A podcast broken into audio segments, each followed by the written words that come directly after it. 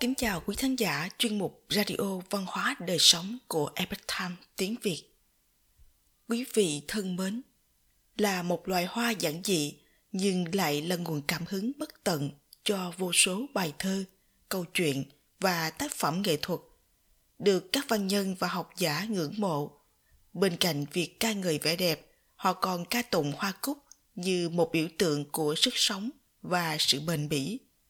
Hôm nay, chúng tôi hân hạnh gửi đến quý thính giả bài viết Hoa cúc, biểu tượng của sức mạnh và bền bỉ do cô Ra Quan thực hiện, Ngân Hà biên dịch. Nguồn gốc khiêm nhường Một trong những ví dụ đầu tiên trong thơ ca là thi phẩm nổi tiếng của Khuất Nguyên, Ly Tao, Nỗi buồn ly biệt, sáng tác thời chiến quốc. Trong đó có câu Ăn hoa rụng bên nhành thu cúc, uống sương sa dưới gốc mộc lan chỉ trong một vài dòng khuất nguyên đã truyền tải rằng điều quan trọng không phải là sự giàu sang phú quý mà là sự thuần khiết của trái tim. Hoa cúc không kiêu sa nổi bật mà chỉ bình dị kim nhường. Một tập sách về thảo mộc hoa viết về thời nhà minh là bản thảo cương mục, có ghi chép về nhiều loại hoa cúc khác nhau. Người ta tự hỏi, làm thế nào mà một loại cây bình thường lại hàm chứa ý nghĩa văn hóa nhiều đến vậy? Hoa cúc đặc biệt nổi bật vào thời nhà tấn, khi được đào tìm coi như tri kỷ. Phần lớn thơ của ông mô tả những ngày tháng sống ẩn chật, đơn sơ, bình dị, nơi thôn giả ông thường lấy cảm hứng từ vẻ đẹp và sự thanh bình của thiên nhiên. Với hoa cúc là một nét điểm xuyến. Đào tìm viết trong bài thơ nổi tiếng, ẩm tủ kỳ năm. Thái cúc đông ly hạ, du nhiên kiến nam sơn. Nghĩa là hái cúc dưới dầu đông, an nhiên gấm núi nam thơ của đào tìm thường gợi lên trong người đọc niềm khao khát về sự giản dị của lối sống thôn quê, tránh xa cuộc sống phố phường nhộn nhịp. Do đó hoa cúc cũng trở thành biểu tượng của sự ẩn chật và một cuộc sống không bó buộc trong những thứ vật chất tầm thường. Trái tim chính trực. Đặc điểm trên của hoa cúc được khắc họa rõ hơn trong văn học chẳng hạn như truyện ngu sơ tân chí viết vào thời nhà Thanh. Tác phẩm kể về một học giả tên là Cao Sản, vốn bị giới trí thức cùng thời coi là lập dị vì không ham danh lợi, lại thường bất đồng với các học giả nho giáo thịnh hành lúc bấy giờ. Cao Sản giữ một vẻ ngoài khiêm tốn nhưng lại được những người thân cận bên ông nhắc đến nhờ lòng tốt và sự chính trực. Ông luôn nhìn vào bên trong mình để cải thiện bản thân và thường âm thầm giúp đỡ người khác mà không cần báo đáp. Cao sản cảm thấy lạc lõng trước sự thay đổi của nhân tình thế thái và khao khát được tận hưởng sự tự do nơi thôn giả. Vì vậy, ông quyết định rời chốn đô thị náo nhiệt và cùng gia đình chuyển đến vùng núi trong nhiều năm, ông sống một cuộc sống đơn giản mà đầy đủ giữa thiên nhiên. Mọi chuyện tốt đẹp cho đến khi một trận lũ lụt bất ngờ phá hủy ngôi nhà của ông. Một lần nữa, ông buộc phải nghĩ đến sự phù du của cuộc sống. Sau một hồi cân nhắc, cao sản nhận ra rằng lối sống an nhiên, bình dị, không nhất thiết là phải tránh xa hoàn toàn khỏi xã hội. Vì vậy, ông trở lại đô thị, tìm một mảnh đất trống ở trung tâm và xây ngôi nhà mới. Trong vườn, ông trồng 500 khóm hoa cúc. Khi mùa thu đến, khu vườn của ông nở rộ. Vẻ đẹp và hương thơm ngọt ngào của nó đã thu hút du khách từ khắp nơi trong vùng. Cao sản mở cửa khu vườn cho dân chúng với hy vọng được chia sẻ ốc đảo yên tĩnh của mình với mọi người. Tuy nhiên, ông chọn không xuất đầu lộ diện với khách.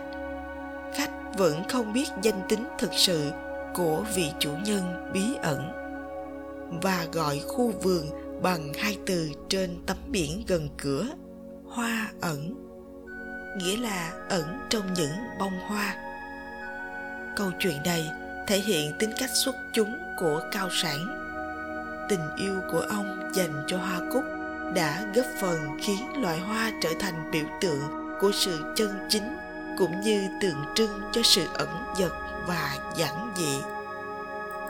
Kiều diễm và thanh khiết. Trong nghệ thuật mai lan cúc trúc, được gọi là tứ quý hay tứ quý danh hoa đây là chủ đề phổ biến trong tranh thủy mặc truyền thống. Các nghệ nhân bị thu hút không chỉ vì vẻ đẹp của chúng, mà còn bởi chúng tượng trưng cho sự chính trực, thuần khiết và nhẫn nại. Trong suốt triều đại nhà thanh, hoa cúc là nàng thơ của nhiều họa sĩ tài năng. Một trong những nghệ nhân nổi tiếng nhất của triều đại nhà thanh là uẩn thọ bình ông được coi là một trong lục sư của nhà thanh. Tác phẩm của ông nổi tiếng với sự sống động và biểu cảm. Uẩn thọ bình đã phổ biến lại kỹ thuật vẽ mogu còn được gọi là không nét phát thảo. Đây là một kỹ năng rất khó thành thạo, vì thay vì đường phát thảo, người họa sĩ sẽ vẽ trực tiếp bằng mực hoặc màu. Mặc dù đó là một thử thách nhưng lại giúp tác phẩm trở nên đẹp lạ thường. Vì kỹ thuật này nắm bắt được sự tinh hoa của một cảnh hoặc vật thể. Một danh họa thời nhà thanh khác là trâu nhất quế, người kế tục phong cách thọ bình. Ông là nghệ nhân trong triều đình và được biết đến với sự tỉ mỉ đến từng chi tiết, đặc biệt là trong những bức tranh hoa tuyệt đẹp trong cuốn sách tiểu sơn họa hổ. Ông giải thích các phương pháp và kỹ thuật cần thiết để cải thiện sự phối hợp của phong cảnh và hoa. Theo ông, một nghệ nhân giỏi không chỉ cần kỹ năng mà cần phải thực sự hiểu và hòa hợp với chủ đề của mình. Điều này có nghĩa là người nghệ sĩ không chỉ đánh giá cao vẻ đẹp của những bông hoa, mà còn thực sự cảm nhận sự tinh hoa của thiên nhiên ở mức độ sâu sắc một trong những bức tranh hoa cúc được ca ngợi nhất của Châu Nhất Quế hiện đang được trưng bày tại Bảo tàng Cung điện Quốc gia ở Đài Loan. Bức tranh được vẽ bằng phương pháp Mogu, mô tả những chùm hoa cúc rực rỡ nở rộ giữa những chiếc lá xanh tươi tốt. Nhờ tô vẽ từng cánh hoa với hiệu ứng chuyển màu mềm mại, Trâu Nhất Quế mang đến cho bức tranh một cảm giác ba chiều sống động, khiến người xem tràn ngập cảm giác yên bình và thoải mái. Khi những chiếc lá thu bắt đầu chuyển màu và những cơn gió cũng trở nên lạnh buốt, hương thơm ngang ngát của hoa cúc sẽ một lần nữa tràn ngập không gian. Với hàng nghìn năm lịch sử văn hóa phong phú, hoa cúc không chỉ đơn thuần là một loài hoa xinh đẹp mà còn là một loài hoa kiên cường. Mùa thu này, chúng ta hãy tìm một cuốn sách của các văn nhân xưa và cho mình một tách trà hoa cúc, ngồi bên cửa sổ, ngắm nhìn những cảnh vật đang thay đổi và thưởng thức những vần thơ thanh tao.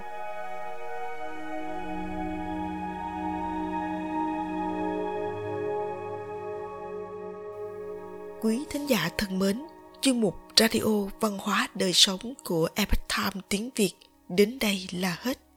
Để đọc các bài viết khác của chúng tôi, quý vị có thể truy cập vào trang web itviet.com. Cảm ơn quý vị đã lắng nghe, quan tâm và đăng ký kênh. Chào tạm biệt và hẹn gặp lại quý vị trong chương trình lần sau. Kính chúc mọi điều bình an và tốt lành đến quý vị cùng người thân.